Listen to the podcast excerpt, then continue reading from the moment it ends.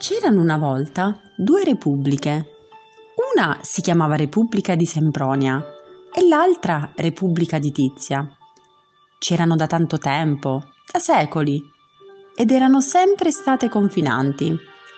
I ragazzi di Sempronia a scuola imparavano che la Sempronia confinava ad ovest con la Tizia e guai se non lo tenevano a mente.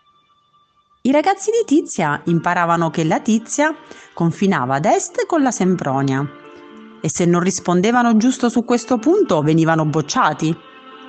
In tanti secoli, si capisce, la Sempronia e la Trizia avevano litigato un'infinità di volte e si erano fatte una decina di guerre a dir poco.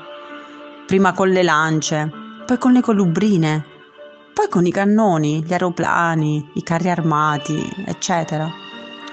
Mica che i semproniani e i tiziani si odiassero, anzi, quando c'era la pace, i semproniani si affrettavano a visitare la tizia e la trovavano molto bella. I tiziani passavano le vacanze in Sempronia e ci si trovavano benissimo.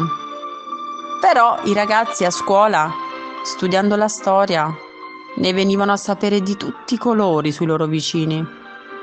Gli scolari di Sempronia leggevano nei loro libri che le guerre erano sempre scoppiate per colpa della Tizia. Gli scolari di Tizia leggevano nei loro libri che i semproniani avevano più volte aggredito la loro patria. Gli scolari di Tizia studiavano. Nella famosa battaglia di Pensa un po', i semproniani furono messi vergognosamente in fuga.